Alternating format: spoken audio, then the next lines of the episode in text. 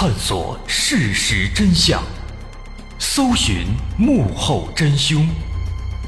欢迎收听《绝密档案》。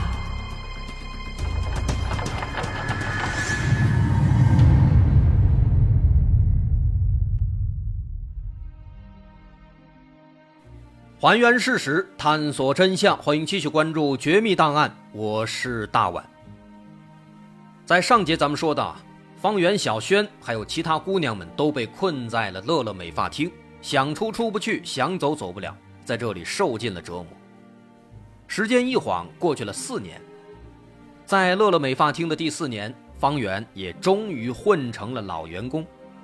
直到此时，他才有机会走出理发店的大门。但是也不能走远，只能走出二三十米，到美发厅的对面去倒垃圾。而小轩也已经在这里度过了三个十八岁的生日。其实这时候店里年纪最大的姑娘已经二十八岁了，但是张九琴一直对外说都是十八岁的姑娘。二零一三年四月，美发厅进行了多年来的第一次装修，姑娘们闲暇的时间就多了起来。也有了更多私下交流的机会。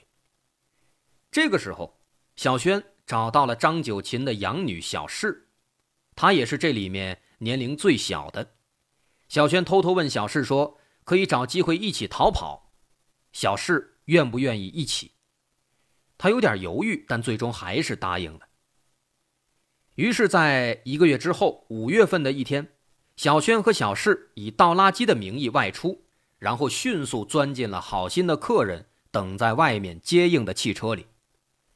当时方圆正在按摩室里给客人按摩，小轩和小世走出去没两分钟，他听到外面开始吵闹起来，他知道他们成功了，这让他非常开心。后来不久，方圆也找到了一个好心的客人，对他讲了美发厅的情况，客人听后感到非常吃惊，也乐意帮他逃走。在逃跑那天，方圆找到了被他带进来的徐慧，让他待会儿跟自己一起跑。那天凌晨一点左右，店里的姑娘们在百无聊赖地看着电视，方圆和徐慧坐在靠近店门的一侧，用余光时刻注意着门外，紧张的整个人都僵住了。不知道过了多久，他看到有两辆车缓缓开过来，其中一辆。停在门口，有几个男人从车上下来。方圆看到了走在最前面的男子，这正是前几天那个好心的客人。接着，他立刻抓住了徐慧的手臂，随时准备往外跑。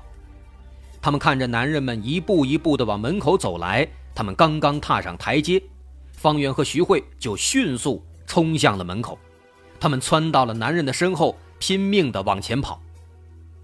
在两个女孩冲过去之后，几个男人们马上张开双手，把店门口死死拦住。方圆听到身后有人在喊，但他什么都顾不上了，拖着徐慧只管往前跑。这个时候，小姨马琼艳跑出来，打算拉住他们，不过被方圆使劲推开了，然后他死命的往车里挤，最后死死的锁上了车门。就这样。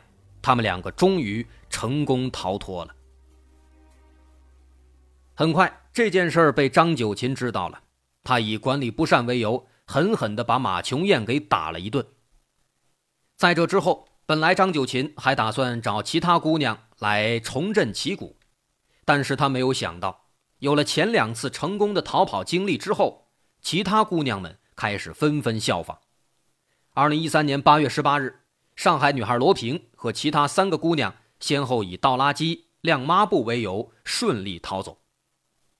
在离开之后，罗平通过亲戚去派出所报了案，她也是第一个选择报警的逃生者。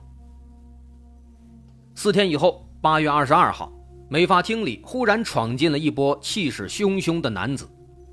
当时张九琴正坐在镜子前，马琼艳正在给她梳头。这些男人冲进按摩室和洗脚室，又直捣柜台，翻出来一沓被扣下的身份证，并当场抓住了正在进行色情交易的两对男女，一举捣毁了这整个卖淫窝点。没错，这帮来势汹汹的男子就是我们的人民警察。在接到罗平的报案之后，他们迅速制定计划，连夜蹲守，观察动向，最终在第四天直捣黄龙。随后，张九琴、马琼艳被先行拘留，至此，这家存活了十二年的乐乐美发厅终于覆灭了，而张九琴的真面目也逐渐被揭开了。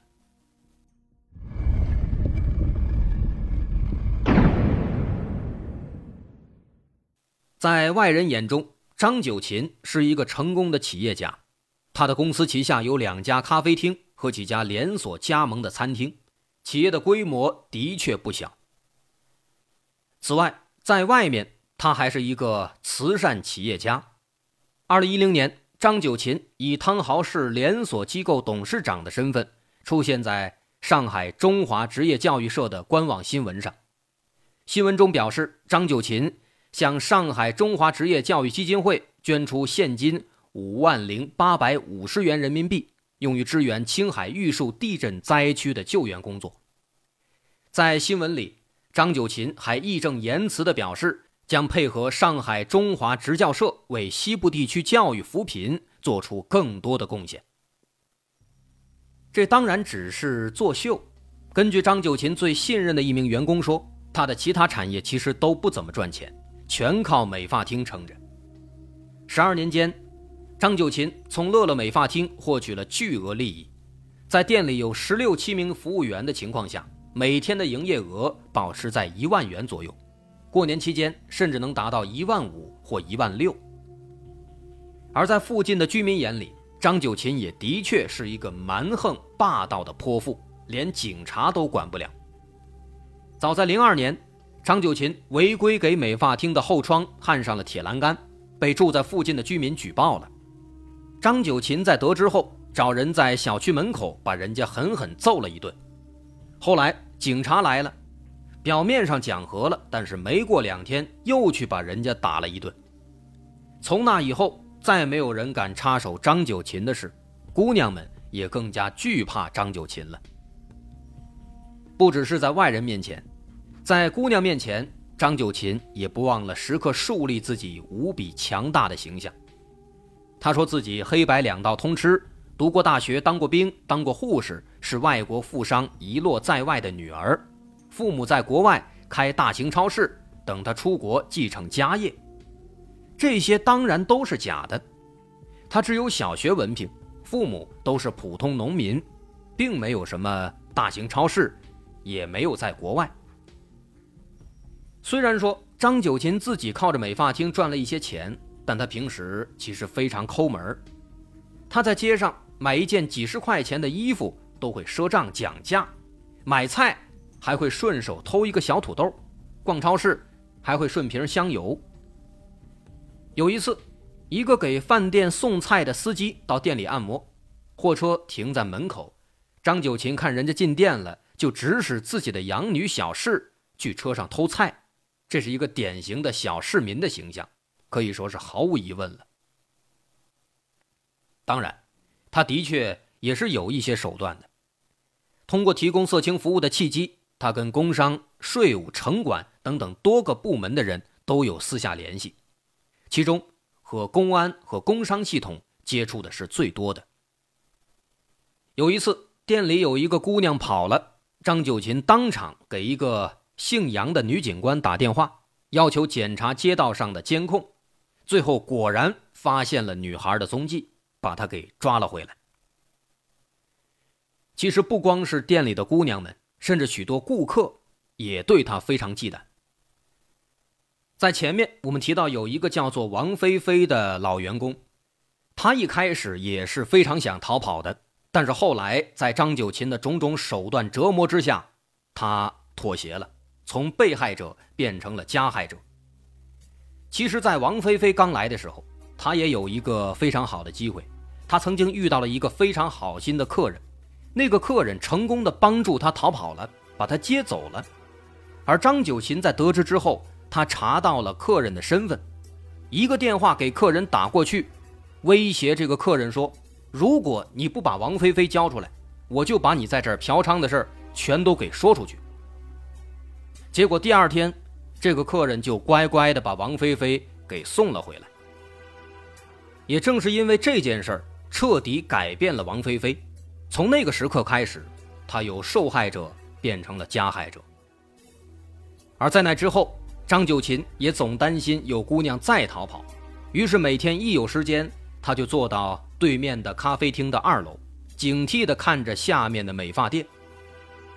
这个咖啡厅也是他开的，一旦发现有人逃跑，他就可以叫上里面的那些身强力壮的男性员工冲出去抓人，这也是很多女孩根本就逃不掉的原因之一。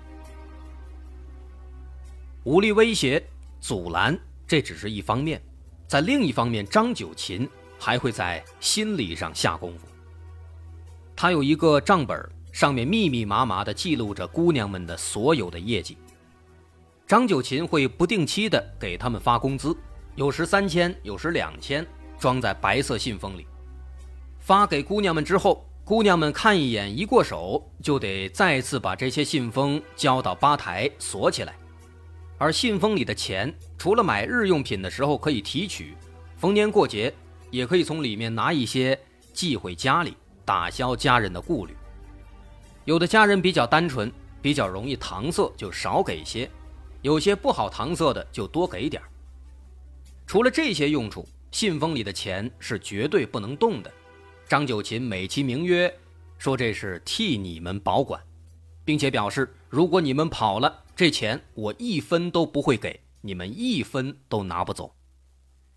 也正因此，待的年头越久的姑娘，她们越不想逃跑，毕竟钱都在这儿锁着呢。那么这其中就包括方圆的小姨马琼艳了。马琼艳她也是一个非常悲惨的角色。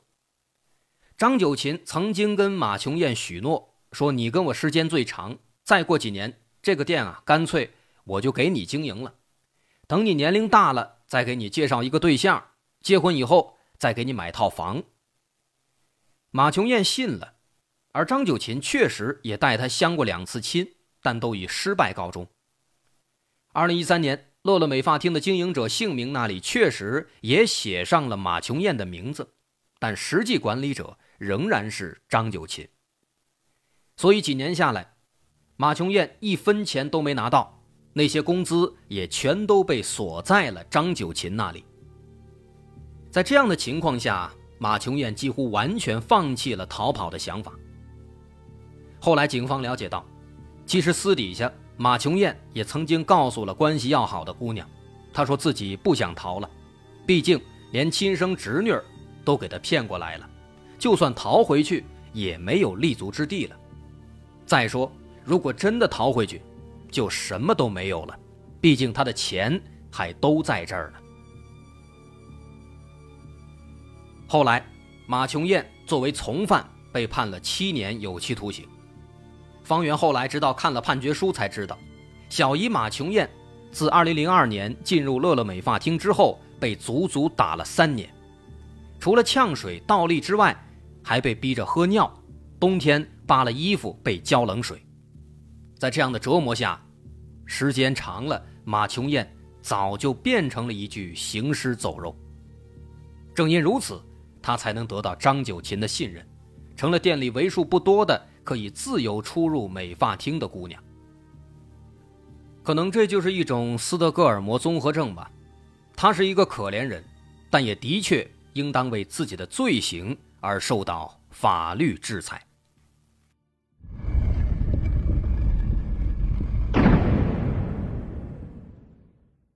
二零一五年八月十四日，上海第一中院对本案作出判决：张九琴因犯强迫卖淫罪，一审被判无期徒刑。这是他罪有应得。在他多年间不断的实施的变态惩罚下，导致十余名受害者或患上妇科疾病，或椎体压缩性骨折，或患有创伤性应激障碍，几乎没有一个姑娘是健康和完整的。张九琴的下半辈子肯定是在监狱里度过了，但相比之下，那些顺利逃跑的女孩们，她们的生活其实也没有好到哪里去。在方圆逃出去的第二天，就坐上了开往温州的大巴。一路上，他拿着好心的客人送给他的智能手机，摆弄了很长时间。他记得，在自己进入美发厅之前，人们用的还是按键手机，才这么几年，连手机都不会用了。下车以后，看见了妈妈，方圆发现她比记忆中的模样老了很多。母女俩一路无语，方圆甚至不敢去看她的眼睛。后来，方圆才得知，在自己逃跑之后，马琼艳给母亲打了电话，并且告诉母亲说：“这些年，你女儿跟一个老男人跑了，所以才一直没有回来。”方圆的妈妈听了之后，哭了整整一晚。不管马琼艳说的是真是假，方圆的妈妈总归是感到悲伤的。负责帮张九琴记账的姑娘叫做小静，他的父亲对女儿当年的不听话，并由此带来的严重后果感到十分气愤。他在村里大肆宣扬，说女儿在外面做鸡。小静只好挨个给村民解释，说自己只是进了传销组织。而那个带着其他姑娘逃跑的女孩罗平，后来也顺利的回到了家里。回到家之后，她什么也没说，因为在大多数的女孩的家乡，洗脚按摩都是伤风败俗的工作，如果再加上被迫卖淫，那一辈子都毁了。但是罗平的父母大概已经猜到了，他们什么也没问。如今。距离乐乐美发厅被捣毁已经过去了八年，此时的川沙镇早已变了模样。在这里，2016年建起了迪士尼乐园，多了许多高档酒店。曾经著名的红灯区早已不复存在，那家咖啡厅也换了新的老板接手，而当年的乐乐美发厅也变成了一家烟酒超市。在这里，再提到张九琴的名字，每个居民。都显得有些警惕。虽然他已经锒铛入狱，从美发厅逃出去的姑娘们也开始了各自的新生活，但当年那段被囚禁和惨遭虐待的经历，始终是他们在心头挥之不去的阴影。这就是整起案件的内容：十几个姑娘，在美发厅的伪装下。在这里被囚禁了数年，被折磨了数年。我们往往会感慨，罪恶的伪装往往是难以辨别的。在被捣毁之前，大家一直会以为乐乐美发厅就是一个普通的黄色洗头房，谁都不会想到在这里其实发生着如此可怕的事情。从本案中我们能发现，这起罪恶之所以能够败露。多亏了那些好心的嫖客。那么，他们去嫖娼，他们是坏人吗？也许是的，但他们拯救了这些姑娘，也许其中会有一些私心，但毫无疑问的是，他们拯救了他们。曾经在一个访谈节目中看到一名医生讲了一件这样的事情：那名医生曾经帮助了一个十三四岁的小女孩，那个女孩眼睛有白内障。但是她的家里非常穷，于是医院方面就捐赠了两个多焦点的人工晶体。在忙完这个女孩的会诊之后，医生就去给别的病人会诊。后来等医生下楼的时候，他忽然发现，这个女孩的爸爸在偷钱。当时这个医生其实也没有感到特别惊讶，因为他们家的确真的是太困难了，为了给孩子治病。他们已经把家里的地、房子全都卖了，他的爸爸也不能上班了，所以那个时候会觉得这一家子怎么会这样呢？不光是人穷，而且志也短。但是后来，这个医生又发现了一件让他感到非常震惊的事情。之后又过了几天，这个妇女又来他们的门诊会诊，正好碰上有一个老太太上楼梯的时候摔了，脚扭了。那个爸爸二话不说，就背着老太太马上到急诊去包扎去了。这是一件真实发生的事情。这个父亲他是坏人吗？他是好人吗？好像都是。所以说，很显然，一个人的善与恶其实并非是纯粹的，没有必要在其中纠结，这并不重要。当他人身陷囹圄，每个人都有主动伸出手的义务，这是我们的美德，是值得弘扬和坚持的事情。记住这一点才是最重要的。好，我是大碗，今天的案子咱们就说到这儿。如果您喜欢，欢迎关注我的微信公众号，在微信搜索“大碗说故事”，点击关注即可。我是大碗，感谢收听，咱们下回再见。